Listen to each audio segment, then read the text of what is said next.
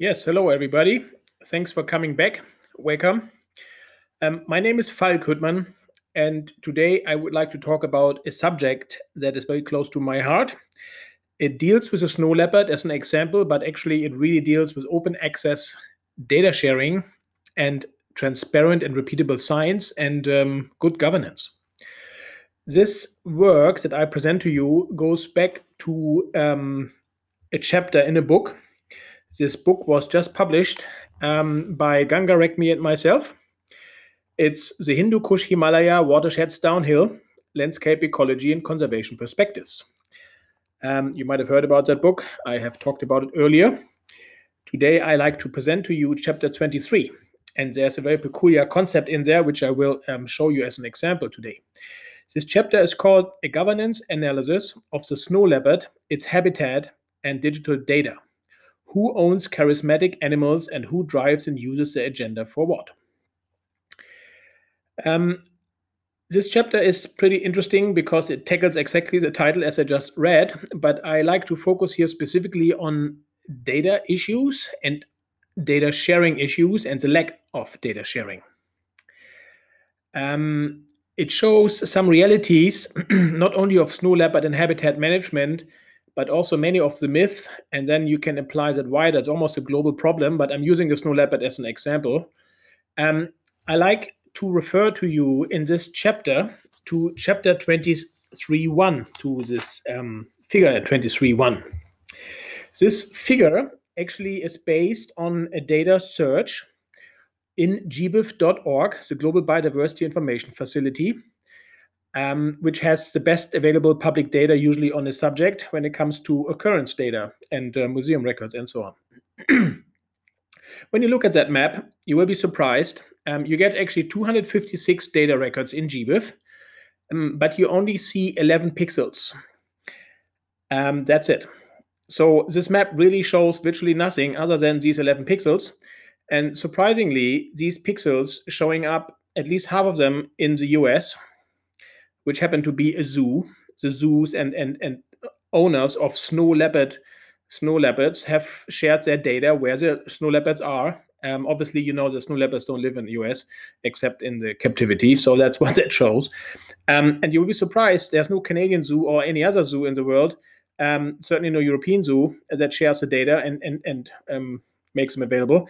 And then the remainder pixels, six of them, you see in Asia, and that's more or less where these um, snow leopards are supposed to occur, which is countries like Mongolia, China, India, uh, Nepal, uh, Uzbekistan, Tajikistan, Mongolia, Russia, and so on. So that makes sense, except there are only very few dots. And how can that be? Um, the idea is that scientists are sharing their data, that they're collaborating, and that they make their research available for public consumption and checking. And therefore, it's it's uh, accepted research. That's the whole idea, right? Transparent, repeatable research. Um, the snow leopard has received the attention in the Western world for probably over 200 years. It has been like a mystical, mystical animal almost in Buddhism for thousands of years, and um, in shamanism, probably even beyond that. So the study record of that snow leopard, certainly in the Western world, has been way beyond 100 years. However, where's the data? That's a very interesting question, right? Um, so the data and the research has been done usually by, of course, the governments which are in charge, uh, by non governmental organizations which often carry out a lot of research, NGOs, um, universities, the eight development services, which I will all mention later, and then there are even action plans or something for these species, including IUCN that, that does those things, United Nations, and they are supposed to do that on data. But where are the data? Are these documents really transparent and repeatable? Is the science really transparent and repeatable? You also should know that in the snow leopard uh, habitat, it's not all mountains, by the way, it's a lot of deserts too, and, and hilly deserts. Um, there's a lot of mining. Um, there is certainly tourism there is road development. So, I mean, these things are supposed to have an impact study, and there's supposed to be research done on these issues, including with the snow, snow leopard, but we don't see the data.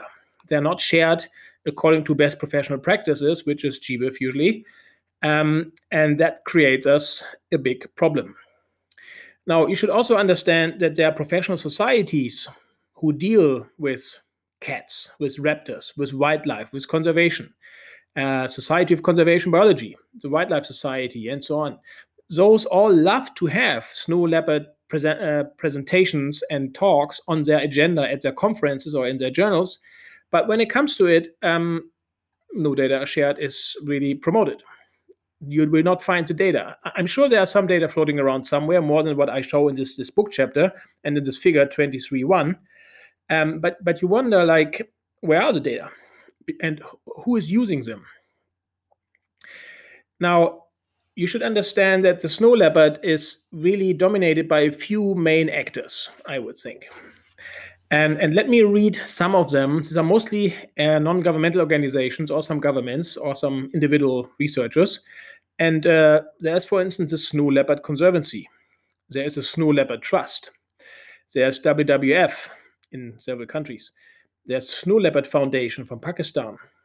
There's the IUCN Cat Specialist Group.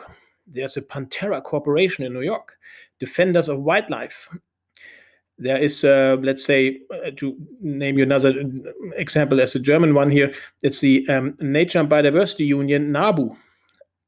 There's Wildlife Conservation Society. There's Flora and Fauna International, Wildlife Whitley Fund for Nature, and so on. Um, the biggest NGOs and the ones I mentioned earlier are actually based in, in the US or usually funded in the US, uh, if not even uh, California. Um, and that has many reasons. But um, the surprising thing here is that um, again, where are the data? Who has the data? Where? How is that done? Um, and last but not least, I should not forget that really China and Tibet play a big role in a snow leopard uh, distribution and range, and also research. So, where are the data from all these activities? And that's what we're trying to to assess here. Um, now, it, it, doesn't end there because many people claim, and many agencies and corporations claim the snow leopard for themselves, or at least as an item. Uh, I'm sure the, the, snow leopard itself couldn't care less about it, but um, that happens. Um, so, for instance, the, the BBC has done many movies, and, and, and other TV outlets have done many movies and expeditions to the snow leopard. Um, even the computer companies like Apple Macintosh, I think, has a operating system, something like Snow Leopard or something. Um, Microsoft is trying to have a conservation group called the Microsoft Cats, um, and snow leopards are very appealing to them. Um, there's a camera trap company which um, provides the tools to capture snow leopards on cameras, uh, like Bushnell. On every snow camera snow leopard camera trap photo from them you see it's always Bushnell in the, in the lower right corner somewhere as a company. However, um, there's no policy by those to ask to make data available. It's like bystanding.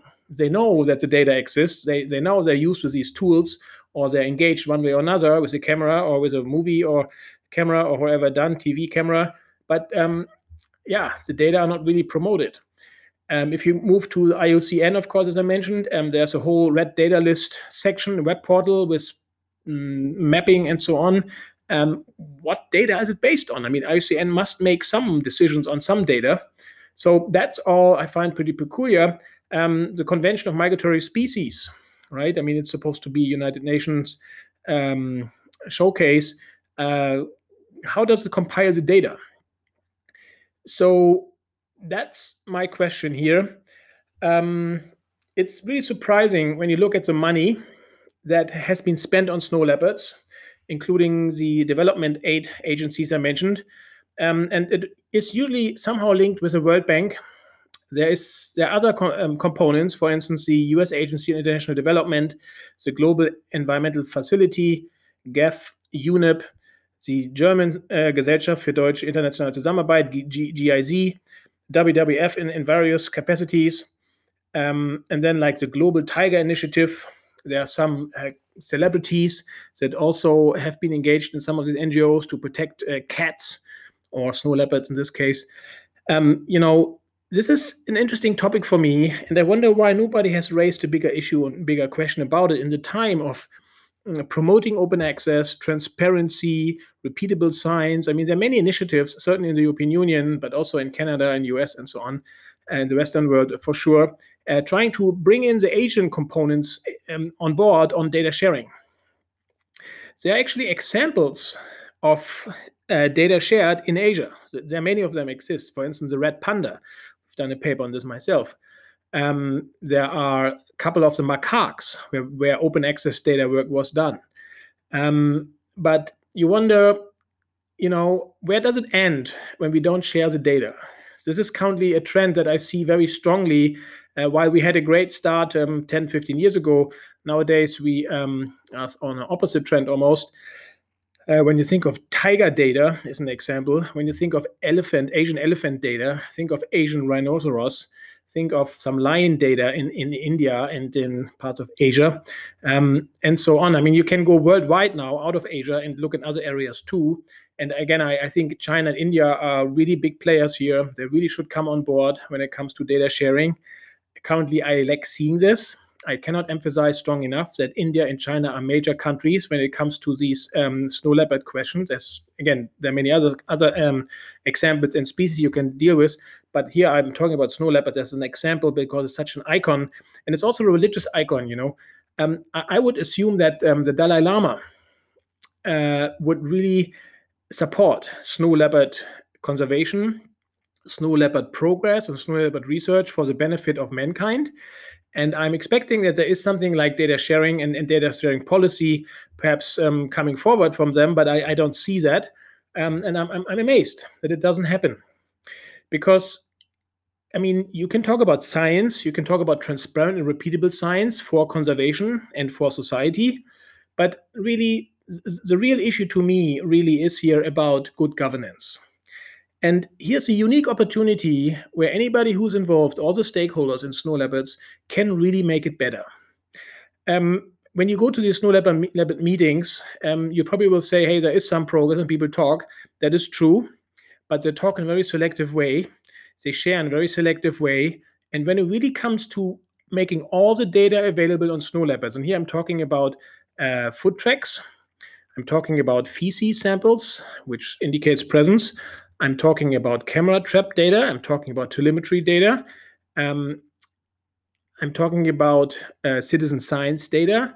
I'm talking about habitat data. I'm talking about predictive models that have been done. WWF has done them, but they don't share the raw data nor the models. Um, you wonder, like, why are we not all getting together and have that done in the public sphere, in the public space? There, again, it's it gets done selectively to in, within selected groups with certain aims. But here I'm asking for um, a wider concept and, and really bring it together in a synthesis for everybody to join and participate. Um, I heard voices on this topic who say we can't make this data available. Um, we cannot do georeferencing like the latitude, longitude of these animals because then they will be poached. Um, that is a consistent concern that you hear specifically in Asia, but also in other places. Um, I had that discussion a long time with peregrine falcons and with uh, other animals, including um, yeah, peregrine falcons and, and gyrfalcons and uh, polar bears and so on. Um, however, um, when a country has a poaching problem, then that is obviously a serious indicator and something needs to be done about it. Uh, it's not only a policing issue; it's it's also like a failed cultural issue. And there's a good question where does a poaching product go? Often it ends up in Asia, somewhere in Central Asia, if not even in China, uh, for some medical beliefs and so on. There's some interesting concepts, but um, nevertheless, it has not really stopped the uh, concept and the move towards to open access. I mean, in reality, um, you see it with many species now done that people share data all the time, at least among scientists. I mean, I'm a scientist, I'm a professor, I should be able to get these data for our work um, and we don't. So if we can get it, who can? That's my question. Mm, I believe that data sharing is is, is a glow of global relevance. Um, it should be done. The uh, Himalaya Hindu Kush area, as an example, is part of the three poles, the polar region. It should be part of the International Polar Year of Best Professional Practice, certainly of GBIF.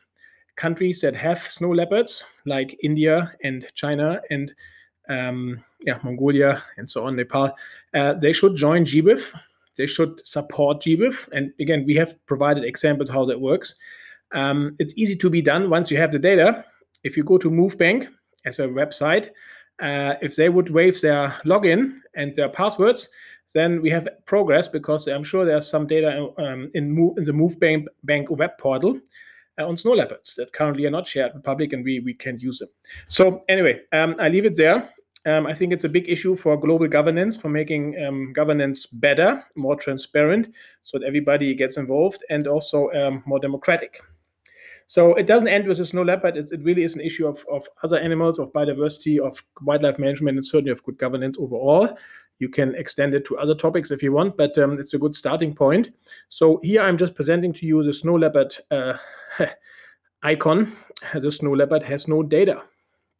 And that I find is very embarrassing um, and it's also very annoying. It certainly has blocked a lot of our own work and our research and of that of many, many other people uh, for really no reasons. Because you know when you read the uh, the lip service that people have provided on data sharing it just in reality it just doesn't happen. And snow leopard is such a good example and we've documented that in this chapter 23 where you can look up more. Um, follow up please as you wish. And um, here we are thank you so much for your attention. Bye bye